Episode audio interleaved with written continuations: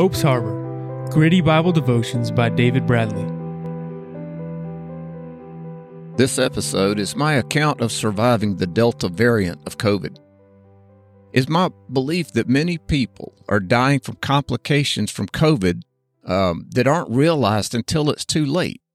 I had a beloved uncle died last year from one of these complications, and I've had a couple of friends, former co-workers who also died from similar causes. I, too, nearly lost my life to one such complication.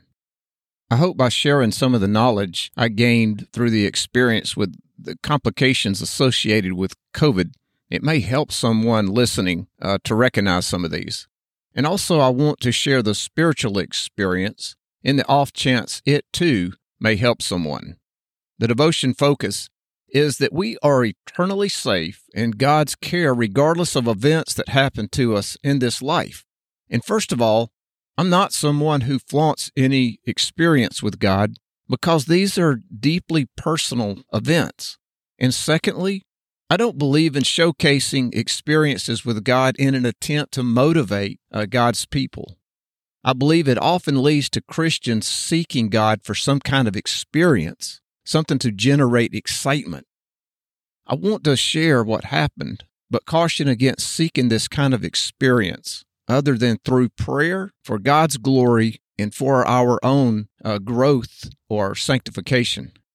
Anyone who seeks God in order to know Him better and serve Him out of love will experience sometimes wonderful revelations.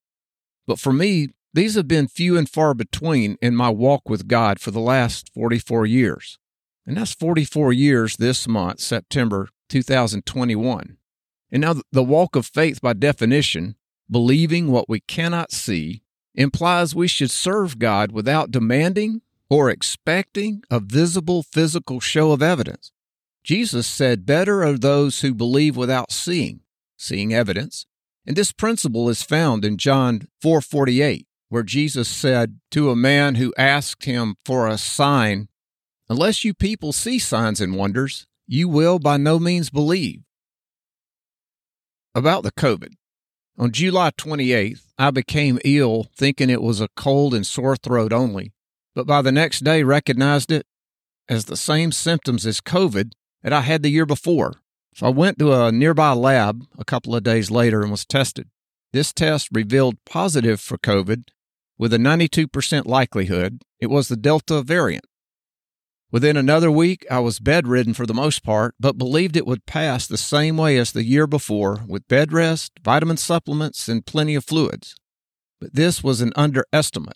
2 weeks after becoming sick, I went to the ER, but was sent home being told there was nothing more that could be done. Another few days went by and another visit to the ER, this time at a different hospital. X-rays there revealed the onset of pneumonia.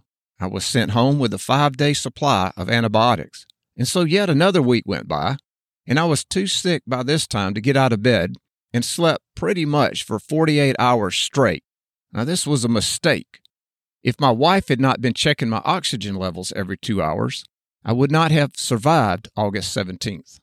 At 3 a.m., this was 21 days after contracting the Delta COVID, she once again checked my oxygen, and this time it was down to 51%. And she urged me to get up for yet another visit to the ER, but I resisted. I was just so sick and weak, I told her I couldn't face going. But then the only reason I relented and went was for her sake, since she attended to me around the clock for 2 weeks. And that was all the while, like the week after I came down with it, she contracted the virus and yet still tended to me. Now, on the ride to the hospital, I breathed oxygen from a can called Boost. It's something athletes use, and all the while not knowing how near death I was. But as it turns out, this too contributed to my survival, because by the time we got to the ER and a nurse took my oxygen level, it was now up to 62%.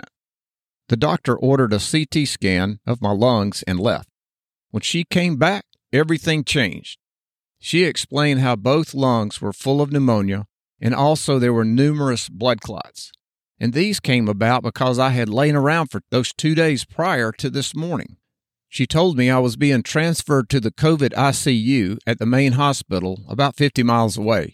Now, this was the last thing I wanted to hear.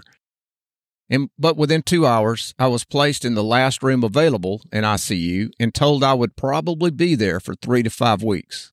Now, it's hard to describe how I felt in that moment because I'd never been in any hospital for longer than a day, and that was after major surgery.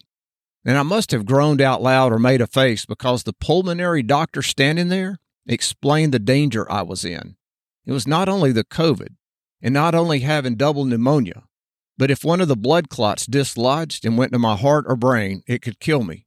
And that got my attention. Now here's where God had his way, where he set forth his will in all of this. I have to tell you, by this point, I was too sick to even pray. But I did read my Bible off and on for the next 48 hours. And I read it during all hours of the day and night, especially at night because it was so hard to breathe I couldn't sleep. Though I could not pray, I could think about God, which I did a lot. The clarity that came to me of who God actually is must be attributed to the Holy Spirit. And I became aware of his absolute sovereignty and how he doesn't need us. But since he loves us so deeply, he chose to save us from his righteous wrath against the sin in us. I thought with renewed thankfulness how God the Father sent his Son Jesus to die on the cross for the sins of the human race. And not only for the race, but for my sins against him, personal sins. Now, during those 2 dark nights, as I lay awake, God's Spirit brought to remembrance the stark truth that God's will is the foundational reality to life. And then I realized even though I could quote Scripture about this truth, my life was lived another way, my way, when it came to God's will. I had always taken what I believed was God's will for any given circumstance and applied it to how I thought it should be lived out. Now, sometimes this was correct, but more often it resulted in me living in the flesh as a double-minded man. This realization was embarrassing and shameful, and I renounced it and confessed it as the sin it was before God. And then I embraced God as the loving Father I never had. And then God made a choice clear to me to surrender everything to Him regardless of the cost. And even after all I had been through, and knowing I could die without warning if just one of those clots turned loose, I still hesitated, giving up what I possessed. And I don't mean physical possessions only, but relationships and hopes and plans for the future. Especially the book it took me nearly 14 years to complete. It was now on Amazon, but needed promoting. And that was something I couldn't do if dead. You know what? After I mulled it all over, I saw how ridiculous I was to put such a high priority on my sense of possessions. And you can think about it as control, especially in light of eternity. And control is such an illusion anyway. So I surrendered. Now this is where it gets powerful. After I surrendered, I had a peace come over me I've never experienced before, and I've surrendered before this numerous times. I've had peace before. But I see now surrendering, it's a process God brings us through, sometimes taking years, as it did in my case. Now, I can be a stubborn man, according to my wife, but thankfully, God is patient.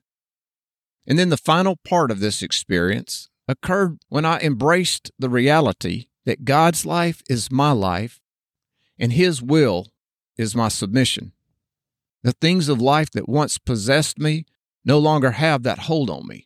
I use them, sure, but they are external to me now. I came to fully understand, as much as anyone can, Colossians 3:3, which reads, "For you died, and your life is hidden with Christ in God." Now this means literally our lives as Christians are covered and concealed as from judgment with Christ in God. This meant to me our lives are to be lived from the top down, kind of like streaming from heaven. But most of us are living from the bottom up. And so on the 3rd day in ICU, I was given a breathing device called a spirometer, I think, and then shown how different sleeping positions can increase the intake of oxygen. I went to work and kept track of how many inhalations I made each hour using the spirometer. These deep breaths to function the meter were painful and induced a coughing fit with each intake of air. But I kept at it because I feared being put on a ventilator. Now then, the combination of the medical staff's efforts in administering the COVID cocktail and the breathing exercises, all undergirded by God's people continuing to pray for me, all of this combined enabled me to go home the following Tuesday, 6 days after I entered ICU. And now, the peace I experienced after surrendering in the hospital is still with me, even though my old habitual thinking has returned, and it must be resisted throughout each day. And it's annoying how the old nature exerts itself, but this is now my fight of faith. And I still can't express enough thanks to God for saving my life. Words are not enough. I find I cannot adequately express my love to Him either. It's like this. How would you describe color to someone born blind? It's kind of the way I feel when trying to thank God and express love to Him enough. And then there is the life of bearing fruit for God that Jesus taught in John 15. And God bears the fruit by Jesus' life in us and does so in measure according to how much we abide in Him daily. And now I want this to become more than a belief. I want God to bring glory to Himself by producing the fruit or good works through me. And listen, it is God's will we bear fruit, which may be thought of as good works, but it is good works He produces, and by this He's glorified. You see, God doesn't need us to work for Him, but He allows it because this is the means He chose to accomplish His will on earth. And if you remember from episode 20, God's will is directed toward establishing His kingdom, and the privilege for us is participating as His children. In summary, my greatest takeaway from all of this is living in the relationship of loving God with everything within me and then loving others. When I ask God how to love others, because I'm not really a loving person by nature, He said to my spirit, not audible, to support them through encouragement and to help others when in need. Now, the action to consider is I can only offer this, to pray as you've never prayed before. And by this, I mean to get alone with God and do that on a regular basis. Read His Word and then sit quietly for a few minutes. Start out for brief periods and work up to longer times. And this is because if you're like many of us, you'll find it's hard to sit still and focus your thoughts on God for more than 5 minutes before our busyness-saturated minds begin to roam. And so next week's devotion is seeking God, making time for God's wisdom and guidance. I want to add a note here about the one thing that enabled me to survive by getting medical treatment in time, and that was the use of a pulse oximeter. When my oxygen levels fell to the low 80% range, I should have gone to the ER right then, not knowing that allowing it to fall all the way to 51% could be deadly. And the mistake was based in the false belief the pneumonia was a separate ailment, but in conjunction with the COVID virus, it was a deadly combination. The oximeters are commonly available in drugstores. You've been listening to Hope's Harbor, Gritty Bible Devotions by David Bradley. To get show notes, visit hopesharbor.net.